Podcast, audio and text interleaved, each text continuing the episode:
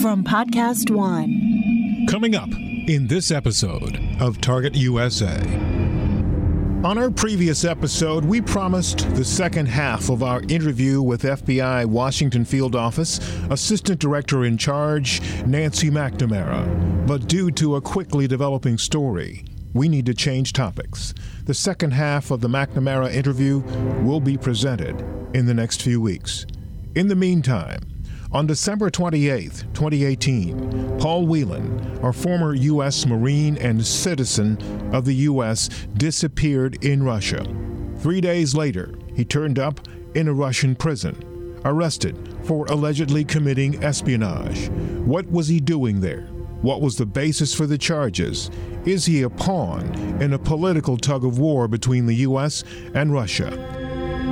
Nobody wants to see a citizen locked up in this way. You know, we're, we're 10 days past the, the fact that he was uh, allegedly a spy. We have no charges uh, officially from the, the Russian government that detail exactly what that means. Uh, you know, which elements of the Espionage Act are they talking about? And, and so that it's all very concerning from the, the, the lack of information. In an extensive interview, Target USA spoke with Whelan's twin brother David and got answers to all these questions. Some of them may surprise you.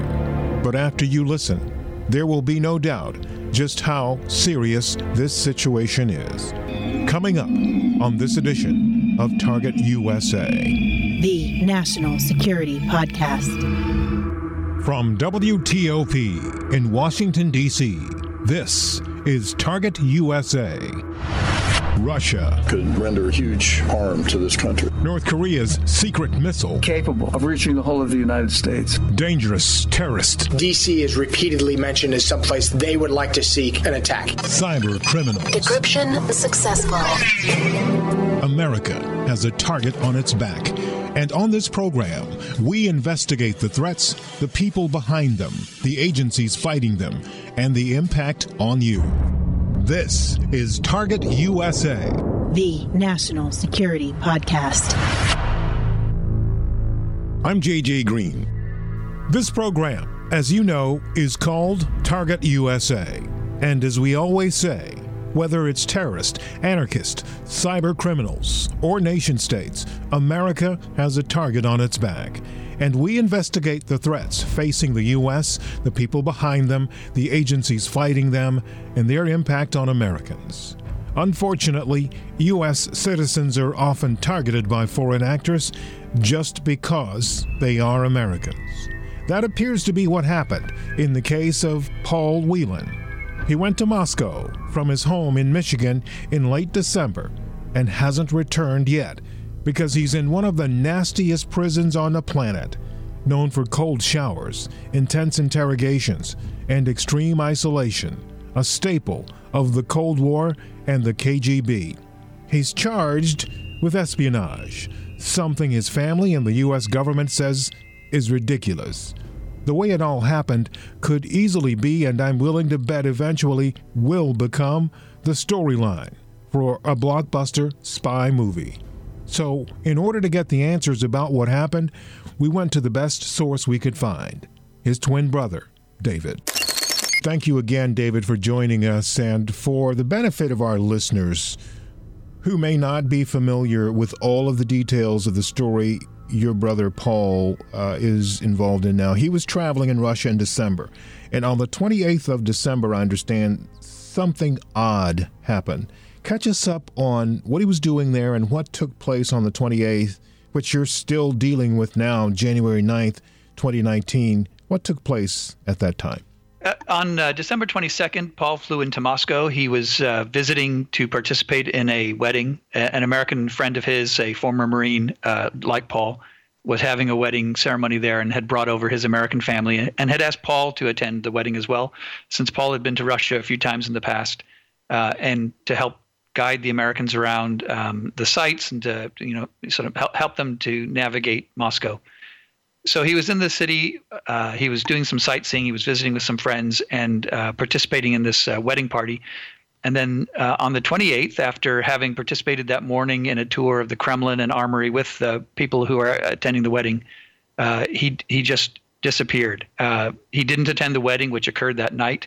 And the groom uh, attempted to contact him after the wedding was over, and uh, there was no response from him, which is extremely uncharacteristic. So the groom reached out to us over the weekend, let us uh, know that he n- nobody had seen him or heard from him uh, since that Friday. And so uh, we started looking to find out what information we could. And on Monday morning, on the 28th, uh, we found, I mean, on the 31st, I found that he had been detained. I found a Russian ministry statement saying that Paul Whelan had been detained for espionage. And it's now been, uh, I guess, uh, almost 10 days since he was detained. Yeah. And yeah. about a week since we ha- were able to make contact with him at Lefortovo prison. Yeah. So now um, you learned about the fact that he was missing from his friend, and you learned about the Russian arrest uh, from the Russian statement. Uh, how, again, did you come into that statement? How did you find that statement? I'm a law librarian, so I got up first thing in the morning and I got on the internet and started searching for things like American killed in Moscow, American car crash Moscow, that sort of thing, and uh, uh, eventually came across um, uh, the the news wires that were reporting that he had been detained. What did you feel when you saw that? Um, uh, mixed emotions, frankly. Uh, we were glad. Uh, I was glad, and I immediately c- contacted the rest of my family that he was alive, as far as we could tell. Um, so that was a positive thing. But then immediately you're hit with the, I guess, horror is the best word that um, some member of your family has been detained in Russia on charges that are obviously very serious. Yeah, and you know the story about his arrest, allegedly being in a hotel room with somebody.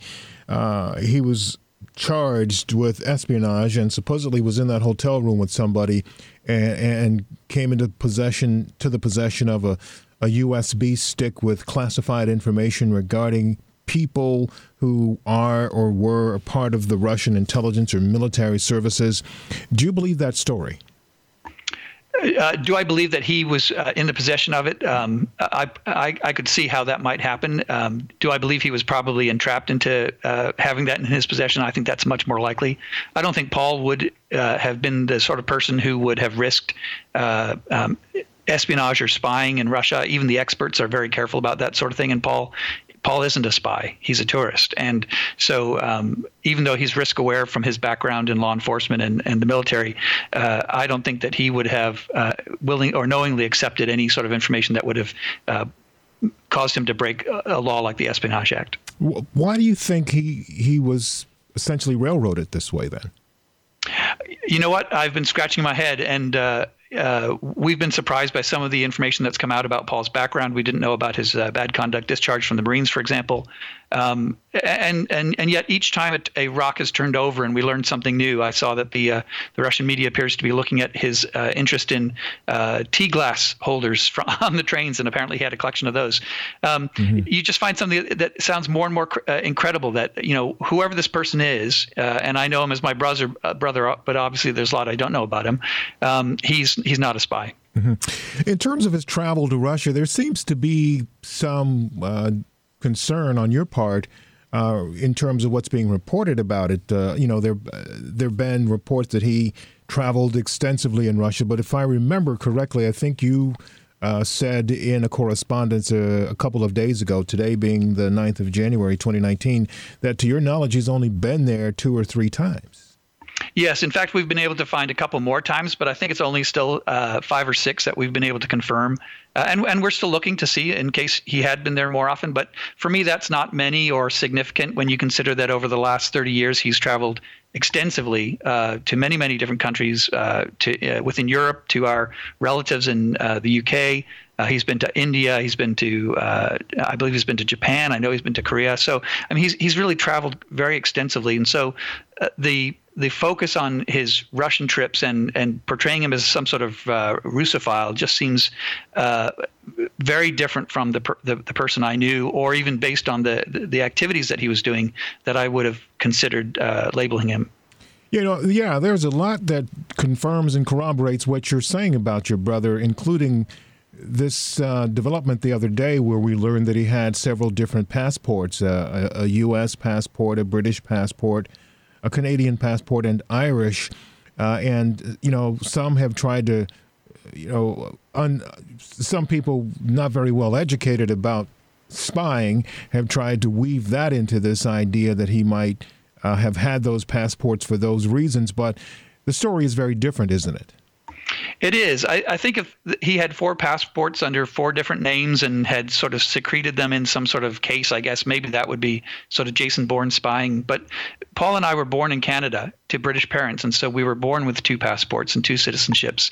Uh, my parents had emigrated from Britain, and my dad's dad had emigrated from Ireland to Britain. So when Paul emigrated to America, he was able to naturalize. Uh, he wanted to do that in order to be uh, to uh, work in law enforcement. Um, he, he, naturalized and he so he got his third citizenship that way. Uh, and then when the Irish changed a law that allowed grandchildren to get an Irish passport, he just thought it would be, I think, a way to honor his heritage. Um, but th- there's it's all in his own name. He hasn't done anything uh, peculiar except uh, perhaps uh, to people who only have maybe one passport or or maybe only two. Uh, it, it, to have four maybe seems strange. Yeah, and it's interesting, David, that you mentioned this because I think I saw somewhere that he and your sister have sort of a friendly competition regarding passports. Is that true? Uh, no, I don't think that that's accurate. I've seen the same thing. I think the uh, the word game was used, and I think that uh, that's not the that's not what we meant by it, or not what my siblings meant by it. I think when the law was changed, mm-hmm. it was much more of a, which one of us could get one first between the two of them. But it wasn't that they were trying to get additional passports beyond the four that they were legally allowed to attain. Uh, and I never looked to to get one myself, and I'm not sure that my brother, my other brother, did. So I think it's one of those things that you know it's just a word out of context. Uh, we didn't mean to uh, have. Uh, Paul's interest, or frankly, my sister's mm-hmm. interest in citizenship, to sound flippant or that it was uh, not a value valuable thing. David, you know, I can imagine your parents are probably going through it right now. Um, if, if, if you don't mind me asking, uh, just for a little bit of context on how they're doing. I, I think they're doing amazingly well. Uh, we seem to, for whatever reason, be a resilient family. I mean, unfortunately, this morning I had a, a contact from a reporter who said we've heard that uh, police are executing search warrants, and and uh, normally you would just say that's completely ludicrous. But now I've got to call my parents and ask them, you know, is this happening? Uh, and it isn't. But uh, you just so you're in that sort of thing where you're trying to protect them as much as you can from the the stories and the rumors and the speculation, uh, and also the frank uncovering of information about their son's life that they didn't know either. Mm-hmm. Um, uh, while at the same time doing your best to to help Paul and to get him back uh, back to the USA. Okay, now back to Paul. What's your sense of how he's doing? Uh, the embassy has had one visit with him. That's all they've been allowed so far, uh, the American embassy. Mm-hmm. And uh, he sounds like he's as well as he could be, uh, considering that he's in, in detention. I think uh, um, they've had a medical check on him um, just to confirm what his medical condition is.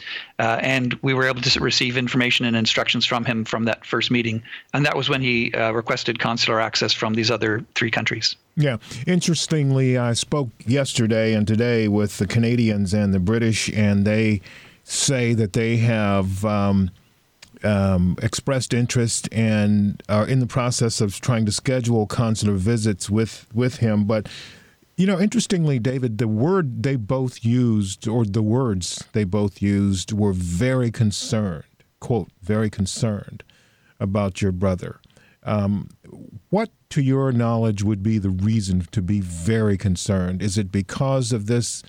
Obviously, you know there is a reason to be concerned because he's he was arrested for something that you believe he didn't do. But is there any reason to believe that that his life or his health might be in, in jeopardy? I don't think there's a, a concrete reason for it. I'm not saying that uh, I, I, don't want to to suggest that we aren't concerned. We are concerned. And I think really the, the reason is not that we, we think that, there's a particular reason that it could happen, but it, that we have no details about why he's in there. And so it, the arbitrariness, I think, is is why we're all very, very concerned about Paul's condition. It's not uh, it's not that we know that he is under a particular risk, that he, but that he's just under a completely arbitrary risk. We don't know where uh, whatever. Um, uh, uh, threat is not quite the word I mean, but whatever um, uh, issue he's under or whatever cloud he's under, where that's where that's coming from. And I think that's the, the problem is that it, you know expand this past Paul, who is obviously some uh, a rather odd duck, is what I've seen him described as, to any American who's traveling to Russia or any British person or Canadian uh, or Irish uh, citizen. Um, nobody wants to see a citizen locked up in this way. You know, we're, we're 10 days past the, the fact that he was uh, uh alleged, uh, uh, allegedly a spy. We have no charges uh, officially from the, the Russian government that detail exactly what that means. Uh, you know, which elements of the Espionage Act are they talking about? and and so that it's all very concerning from the, the, the lack of information. That's David Whelan. His brother Paul is in Russian custody. No formal charges have been filed, but Russian authorities claim he's a U.S. spy. David says he thinks it's likely his brother was entrapped and that he's scratching his head about much of what he's heard about the case. When we come back, we'll discuss the place his brother is being held, which is one of the toughest prisons on the planet, and some of the bizarre things taking place behind the scenes, including him ending up with a Russian speaking lawyer. I think what's strange about it is that Paul was in Lefortovo and uh, didn't have his eyeglasses when the American embassy staff met with him. And so they were able to translate a request so that Paul could have his glasses. Uh, and yet Mr. Uh, Zherebenkov uh, doesn't speak English. And so hmm. it would just seem to be a very strange choice for someone to hire a lawyer who doesn't speak his own language. That's coming up when we return to Target USA, the National Security Podcast. Imagine the home you've always known sinking into oblivion. We want to save a community, a, a, a, way of life. A Virginia island, population 460, is being swallowed by the Chesapeake Bay. The first full fledged town that's probably going to get lost to sea level rise in America. Can disaster be stopped? Should it be? Shall the Lord destroy Tangier? Going Under, the story of Tangier Island, available on Podcast One one, iTunes, and at goingunderpodcast.com. This is a Target USA moment, Episode 1, the show that started it all. Almost every morning here in Washington, the Director of National Intelligence goes to the White House to brief the President about the threats and the challenges the U.S. is facing. It's called the President's Daily Briefing, and Clapper gave us a look at his office at how he gets prepared to do that. Get up at 5, 5.30 and start right away, you know, reading the news clips and that sort of thing. Get in the car. Protective detail brings me in and I start reading the uh, iPad that we have for President's Daily Brief. And Clapper, who's been gathering intelligence for more than a half century, says what he's seeing now is not good. In the 50 plus years, I don't know of a time when we've been uh, beset by a more diverse array of challenges and crises uh, around the world. Uh, sometimes it al- almost makes you long for the halcyon days of the Cold War and uh, a single, all consuming adversary, the Soviet Union, which we came to understand pretty well. This has been a Target USA moment, episode number one. Download it, relive it Mm-hmm. I'm JJ Green, and this is Target USA, the National Security Podcast. On this episode, we've been talking with David Whelan. His twin brother, Paul, a former U.S. Marine, disappeared in Russia on December 28th, and he's been telling us how this simply doesn't add up that his brother is not a spy, and their efforts to get him back home. Now we continue our story with him telling us about where his brother is being held and the possibilities for him being released. One of the things that we've we've heard as well um, is is that um, he is in Lefortovo prison. What do you know about that prison? Uh, I just know what everybody else knows uh, by reputation. It's uh, it appears to be a, a, a, very nasty place to be. Um, uh, I don't know that I would mm-hmm. wish it on my enemy, let alone on my brother. Right. Well, early. So you mentioned some time ago that there might be a chance for your brother to get out of prison on bail. Have you heard anything about that? No, I've just seen the accounts that were in the press uh, that uh, his lawyer has filed motions on his behalf, and that apparently a bail motion is part of that. Uh, but I'm not sure how that would work, and uh, considering that we have no information, uh, you know, that the de- deputy foreign minister appears to have said that there are no charges being laid yet. Uh, I, I, guess I don't have high hopes that even if a bail was considered, that they would grant it uh, because they don't seem to be interested in having any communication about his case. Yeah, and speaking of communication, first with your lawyer, it's my understanding, based on some communications from you, you've had a bit of difficulty communicating with his lawyer. Well, it was a strange situation, and, and I think that some of the things I've said about Mr. Zherebenkov uh, have been misinterpreted. I don't, I'm not, I don't know anything about his competence or his ability as a lawyer, so uh, I'm leaving that aside. Uh, it, we had understood when we we were in a 72-hour window between when we learned that he had been detained on that Monday and the Wednesday when the American embassy was able to go and see him. And so during that time, we did what we could to understand what the process would be. And the process we understood was that the embassy would proffer a list of recommended, uh, not recommended, I'm sorry, proffer a list of English speaking lawyers to Paul. And that he could then select from that list or make a request to us to help him to to find counsel. And so we were surprised when uh, the um, uh, American staff got there and Paul had essentially already selected somebody. Uh, it just seemed very, it was unusual. It was not how we expected the process uh, to, to work. Why do you think he did that? Um, well, I'm still not 100% sure that Paul did select him, uh, at least uh, you know in, in the way that we expect. Again, I don't have any details about that. I think what's strange about it is that Paul was in Lefortovo and uh, didn't have his eyeglasses when the American embassy staff met with him, and so they were able to translate a request so that Paul could have his glasses. Uh, and yet, Mr. Uh, Zherebenkov uh, doesn't speak English, and so hmm. it would just seem to be a very strange choice for someone to hire a lawyer who doesn't speak his own language. Do you get the sense that that lawyer was appointed? Uh, I don't really have any details either way. It's uh, it's just it's just one of the many many odd things that yeah. have come up in this case. What else odd is in that case that you uh, have have come across? Well, I, I, think just the idea of someone like Paul, who lives, uh, I think, so openly on social media and uh, who travels so extensively, uh, that he would be selected as someone who could p- potentially be a spy. Yeah. Um, the other part of the communications piece, um, there, there, there's been some discussion about the fact or the possibility that he might actually be a pawn. Do you agree with that idea?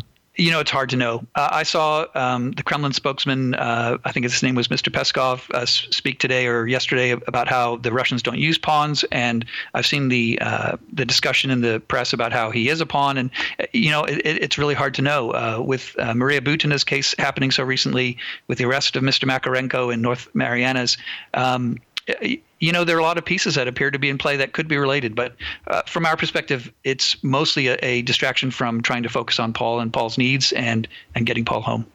All right. So we've talked quite a bit about the situation and how this all happened, and you know what what what's what's going on to some degree. Uh, so I'd like to hear from you for a little bit about what you would like the public and everyone to know one about your brother, about the situation, and about what you want done? Well, I think what I, I would want people to know is that uh, Paul obviously has things in his past that he uh, uh, isn't or shouldn't be proud of, uh, but that also he has worked very, very hard to reinvent himself multiple times. Uh, he had reached a point in his life, we're both middle aged, we're twins uh, in our late 40s, where he he got the kind of lifestyle and the the jobs that he wanted. He was doing the sort of work he liked and he, doing the travel he enjoyed.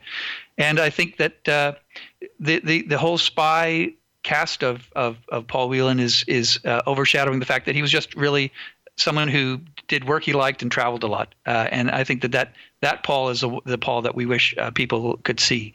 Um, from an from a next steps perspective, I think one of the the concerns we have ongoing is that there seems to be a lack of information flow from the Russian government. Uh, so we we I've been asked a number of times about things that I just can't speak to because we don't have any idea. Um, Secretary Pompeo commented last week that uh, once they knew more about the charges, if they weren't appropriate, then Paul would be brought home. Uh, but I, I, think that even at those levels, there doesn't seem to be the sort of information flow that you would expect. Uh, and th- there have been comments in the press that uh, the Russians would normally have uh, shown their evidence or discussed the case more, and that there's been radio silence on their part too. So I think we would hope that whatever levers of government can be used uh, would uh, start that information flow so that we can all understand better why Paul's in the position he is. Speaking of information flow, um, have you heard much from the State Department? How often are they in touch with you all?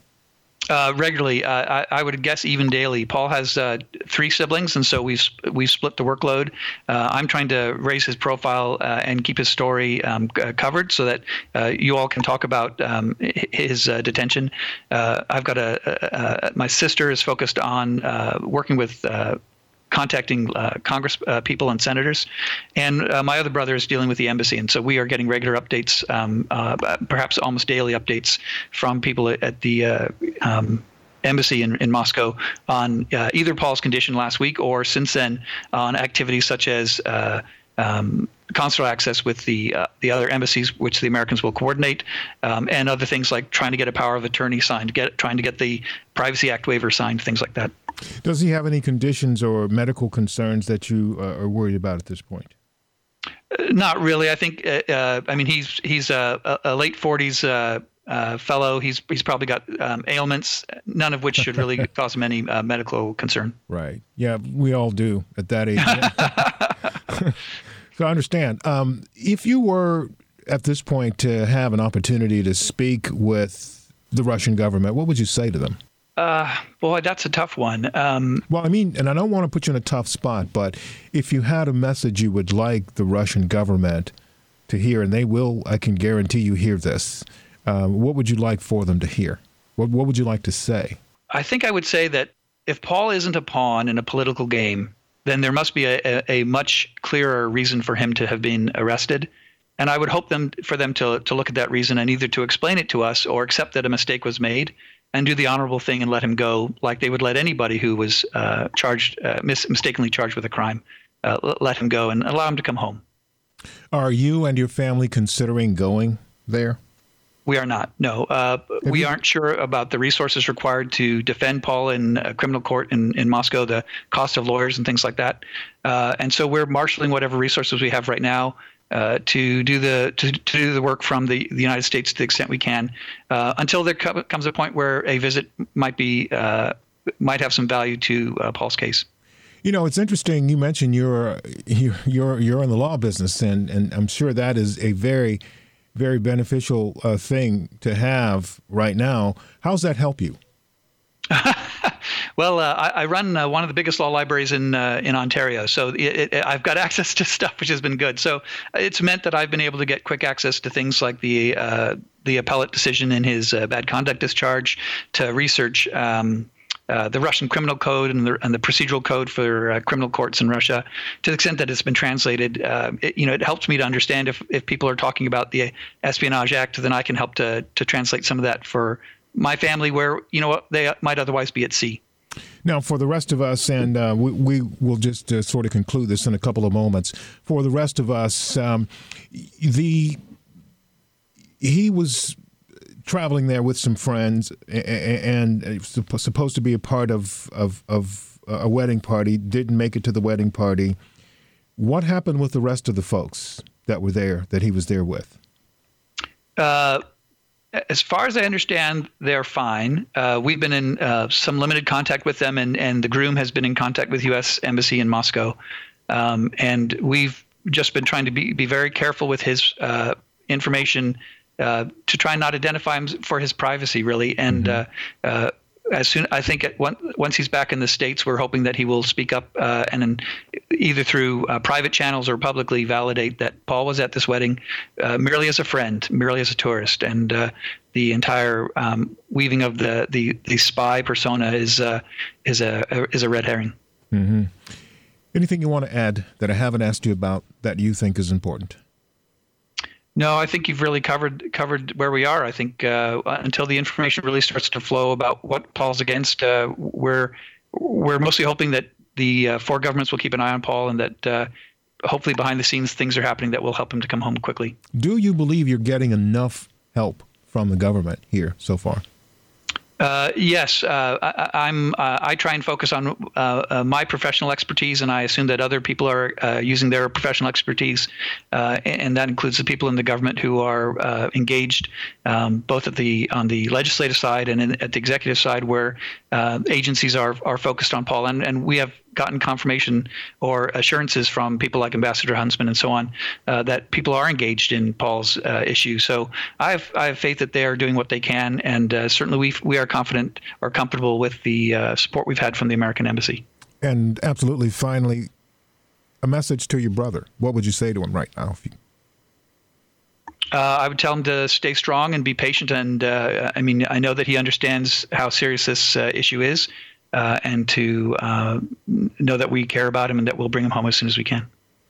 David Whelan, thank you so much. We appreciate it, and um, we do, as as I've told you several times, uh, send our thoughts and prayers to you and your family for your brother being in this situation and your family in this situation. in the situation, and we hope it resolves itself uh, very soon. Thank you very much, JJ. I appreciate the time to be, be with you. David Whelan talking with us about his brother Paul's case.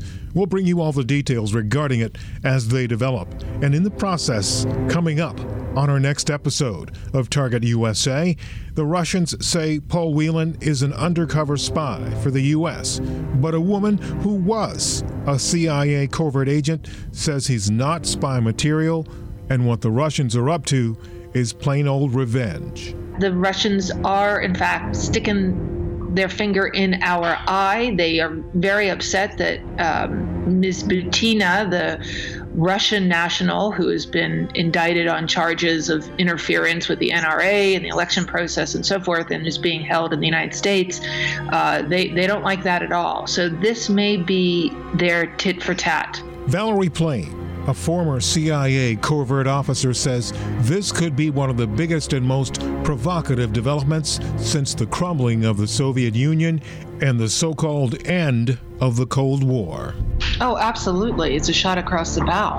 Um, because, again, if you're doing legitimate business in Moscow, in Russia, and you can be, just be pulled off the street, um, as this guy was, um, that'll shut that down right right away. We really are entering, in many ways, a, a second Cold War. That's coming up on our next edition. As always, thank you sincerely for taking your time to listen to us. I really do appreciate your support. Please subscribe to our podcast, and if you have an idea or some information you want to share with us about a possible story, reach out to us. You can find us on Twitter at TUSA Podcast. That's Tango Uniform Sierra Alpha Podcast. You can communicate with us directly and we can provide secure communications instructions for you. In the process, you can let us know what you think about what we're doing and how we're doing. You can reach out directly to me at jgreen at WTOP.com. That's the letter J, the color green, at whiskey tango oscar papa.com. Jay Green, WTOP.com. I'm JJ Green, and this is Target USA, the National Security Podcast. Now, stay tuned for the latest headlines from the Associated Press.